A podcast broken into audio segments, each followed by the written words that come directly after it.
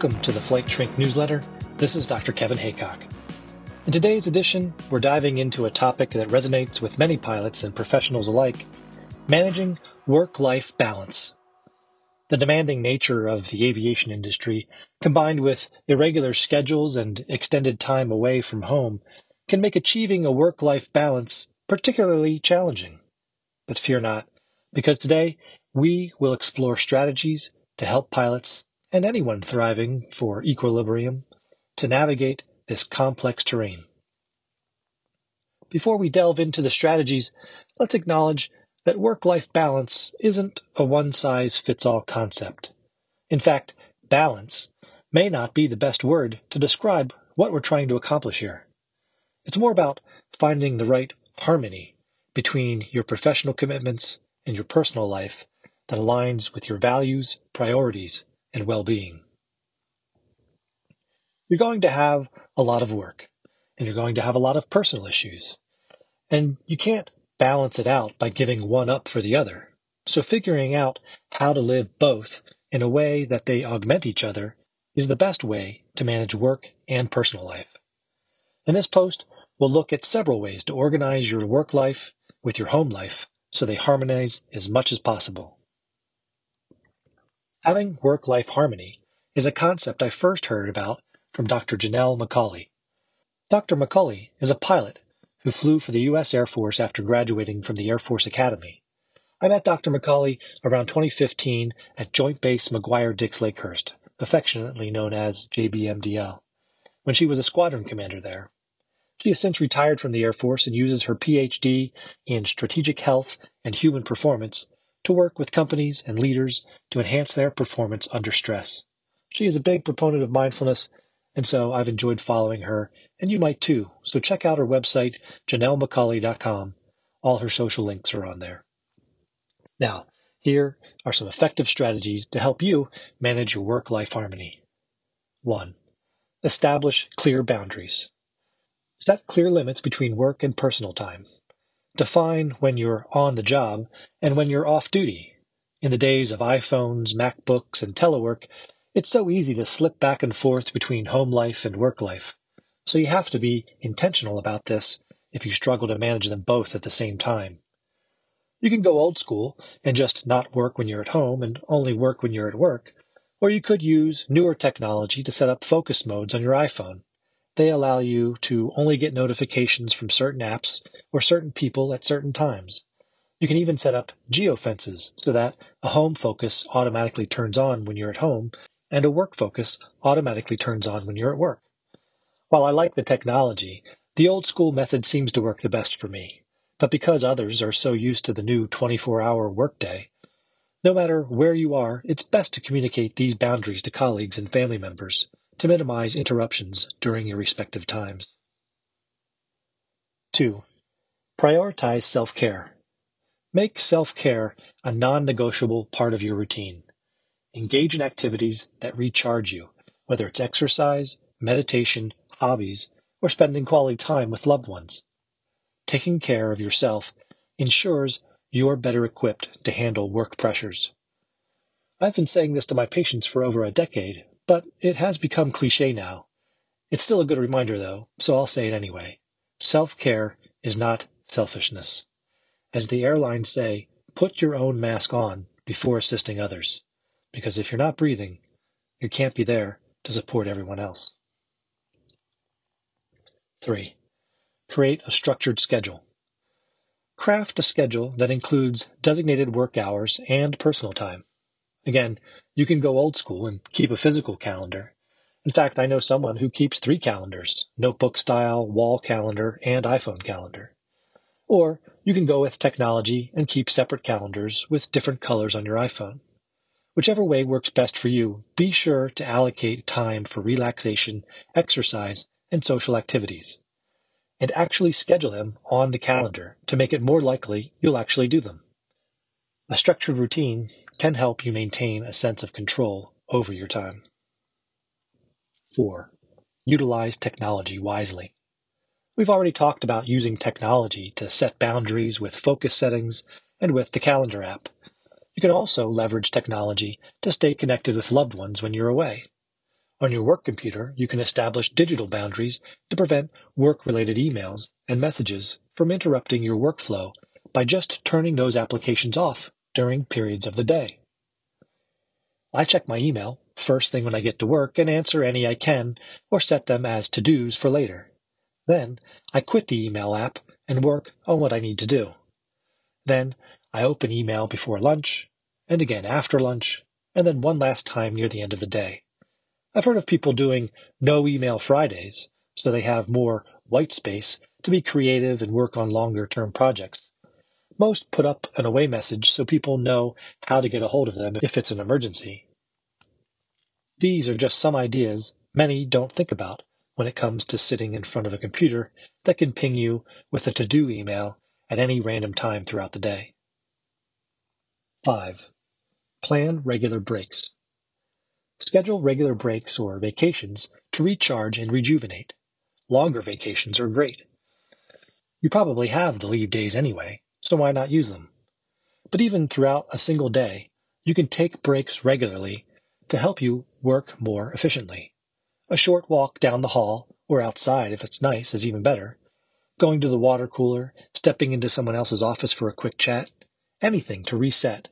You can use your Apple Watch's reminder to stand up on the 50 of the hour as your reminder to take a break.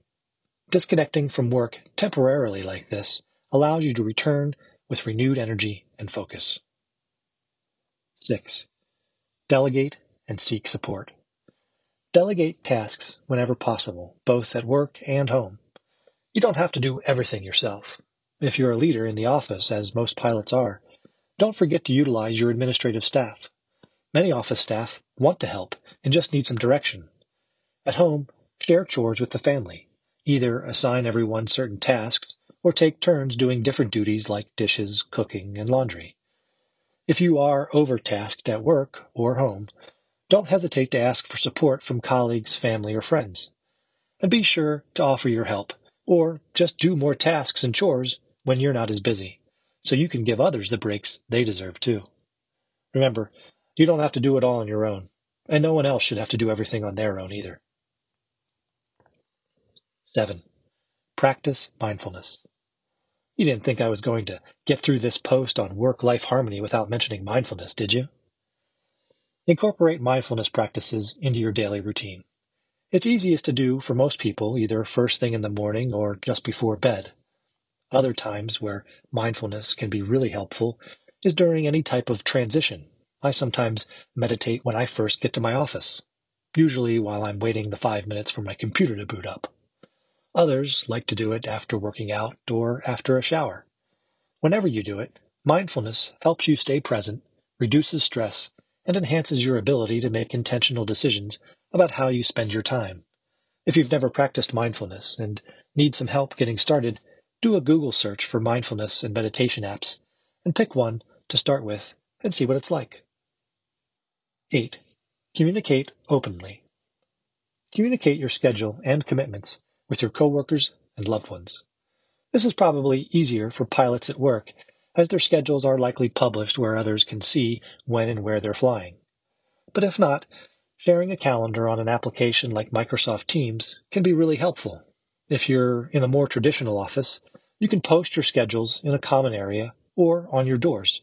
This is what I do when I'm out flying or taking a work trip or on vacation. I post on my door what days I'll be out and when I'll be back.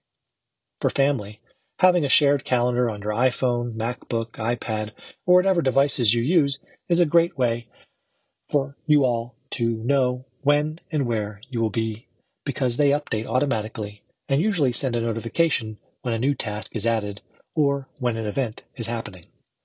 But I'd also recommend sitting down and going through the next week's calendar with your partner and other family members who need to know at least once a week.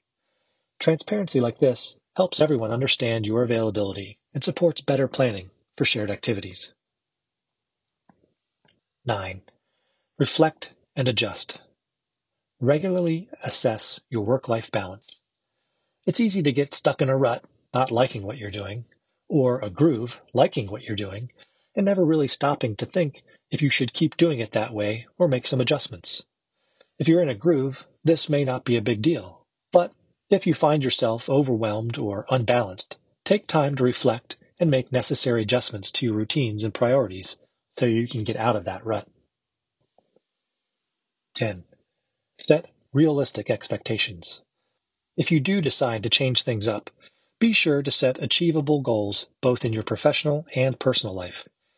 It's great to have big long term goals, but be sure to also set short term goals you can confidently accomplish early on during any major adjustments so you can more easily make that transition. Avoid overcommitting and recognize that harmony doesn't mean perfection in every area. 11. Practice flexibility. This is also important if you're going to be making some changes to your work or personal routines.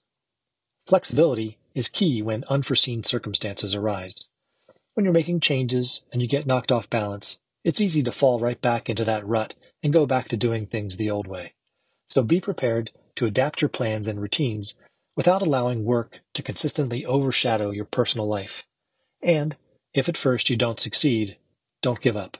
Get back up and try again. 12. Take advantage of downtime. This is important whether you plan to go on vacation or just need to use all of your lunch break. Maximize your time off by truly disconnecting from work. If you can, don't take your work computer with you and let colleagues know you can be reached by your personal phone or by text for emergencies. If you take a lunch, use all of it. Even if you don't eat lunch, you should definitely be taking a break in the middle of the workday. It's tempting to eat lunch at your desk, but try to get away from the office at least once a week for lunch to recharge your body and mind so you can work more efficiently the rest of the week. Engage in activities you enjoy when you're away from work spend quality time with loved ones, and focus on activities that bring you joy. Or, if you just need to decompress, just do nothing, and do that nothing intentionally. 13. Explore job flexibility. If possible, explore flexible work arrangements, such as job sharing, part time work, or telecommuting. This has become much easier for people to request and for employers to authorize since COVID, as most companies figured out their people could work from home and could still get the job done. These options can provide more control over your work hours. And you don't have to go to working from home 100% of the time. Maybe start off with just one day a week, and once you prove that works, consider asking for a second day, and so on until you and your employer agree on the right mix of office work and telework and make sure you and your family agree on the right amount of time for you to be at home too. Getting away from home and escaping to work may not only be helpful for you, but for your family as well. 14. Remember your why. Reflect on the reasons you pursued your career and the values that matter most to you. Are you where you want to be? If so, great. How can you make it a better place to be? If not, where do you want to be? and how can you get there? Much was made of the great resignation during COVID. Many people were able to reassess what they were getting out of their jobs and decided it wasn't what they wanted and moved on. Others stuck it out, but now that things are getting back to normal, perhaps now they are having second thoughts on where they are.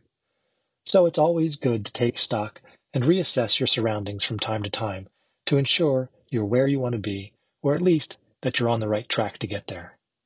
Keeping your motivations in mind can help you make choices that align with your personal and professional goals. Finding work life harmony, whether you're a pilot or not, requires ongoing effort and adaptability.